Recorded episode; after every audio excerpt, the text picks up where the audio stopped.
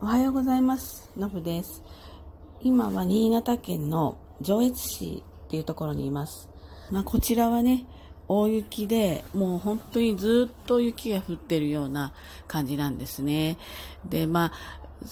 あ、上越市としても比較的降る方の日だったみたいで、えー大変な時にちょっといらっしゃいましたねなんてお取引先の人には言われたりしています。でもね、去年の方がひどかったらしくて、一晩経つともう車が埋もれてしまって、こう、大きな鎌倉になってるような感じらしいんですよね。で、もうあの、その、車の周りの雪をこう、避けるだけでも結構な時間がかかって、でもその雪がみんな道路とかそちらの方に出されているので、車が出せずに、もうリュックを背負って皆さんなんか歩いて30分とか40分とかと、あの、まあ、登校じゃないな。会社に出勤するような感じだったらしいんですね。なので去年よりは全然、えー、まだまだ楽ちんな雪のようで、えーやっぱり地元の人はまあへっちゃらな感じでしたね。で、まあ今回その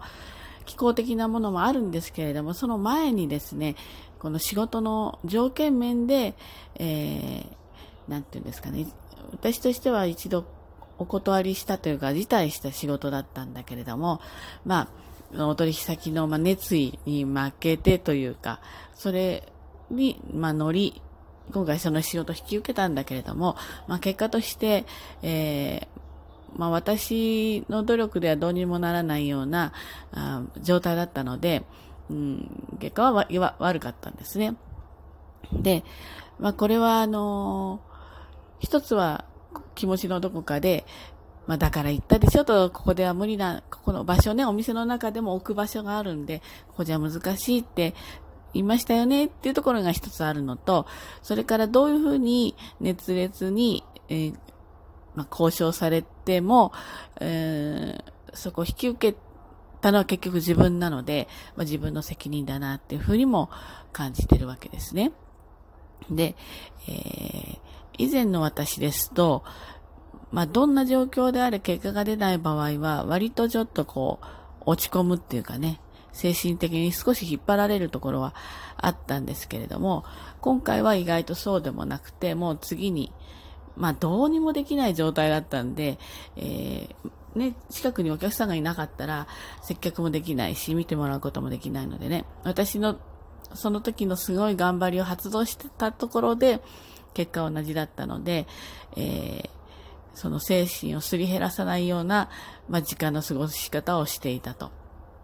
いうことなんです。まあ、当然、このお取引先も申し訳ないと、どこかでリベンジできるようにちゃんと施策、あの考えるので、またぜひ来てくださいっていう感じだったんですね。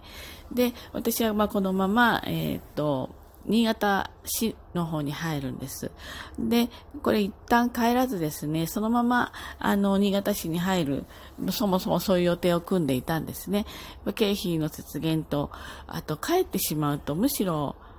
なんて、働いてしまうというのかな。やっぱ会社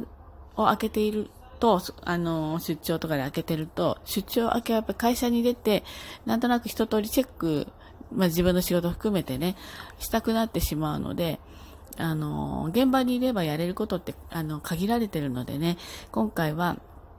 ずっと新潟県に留まって次の仕事を、の準備をしていくっていう感じです。でね、あの、まあ、物事うまくいった時はいいんだけど、うまくいかなかった時って、どうですかね、皆さんね。結構、サクッと割り切れるか、意外と引きずるか、なんか落ち込むかとか、いずれかだと思うんですよ。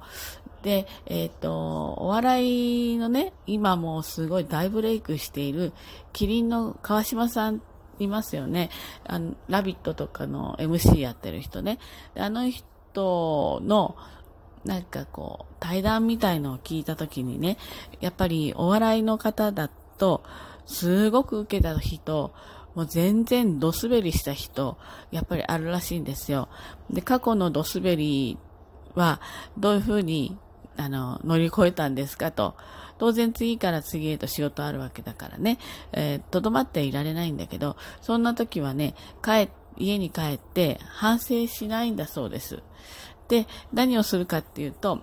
すごく受けた時の動画をひたすら見るらしいんですよ。面白かった時の動画を。そして、こう、なんて、受け、受けてる感覚をもう一回こうすり込んで、えそれで次の仕事に向かうと。で、それ聞いた時に、いや、なるほどね、と思ったんですよ。結構反省する人多いらしい。やっぱ多いですよね。あの、笑い芸人じゃなくても、我々普通の一般の仕事でも何かミスった時に落ち込んでしまうっていうことってあるんだけど、えー、これを落ち込むのと、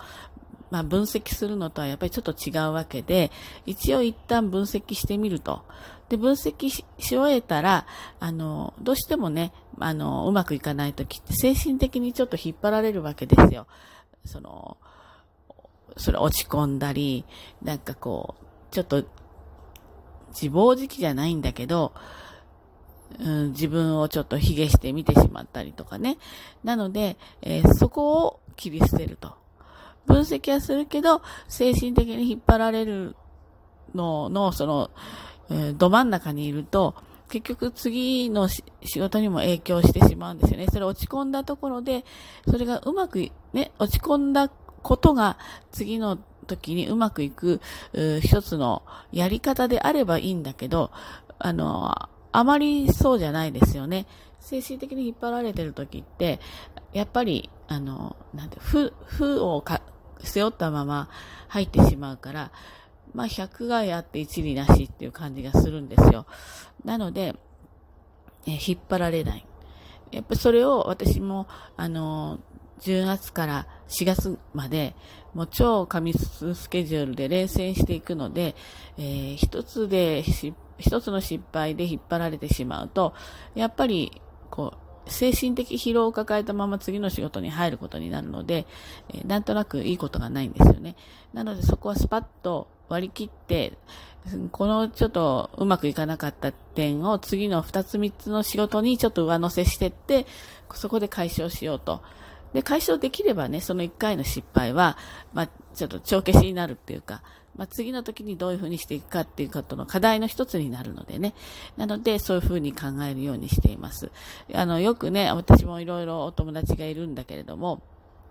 もう全然失敗も苦にならないとか、そういうすぐ割り切れる人もいるんだけど、それを割と永遠と引きずってる。で、自分はダメなんだみたいな感じで思ってしまう人もね、少なくないんですよね。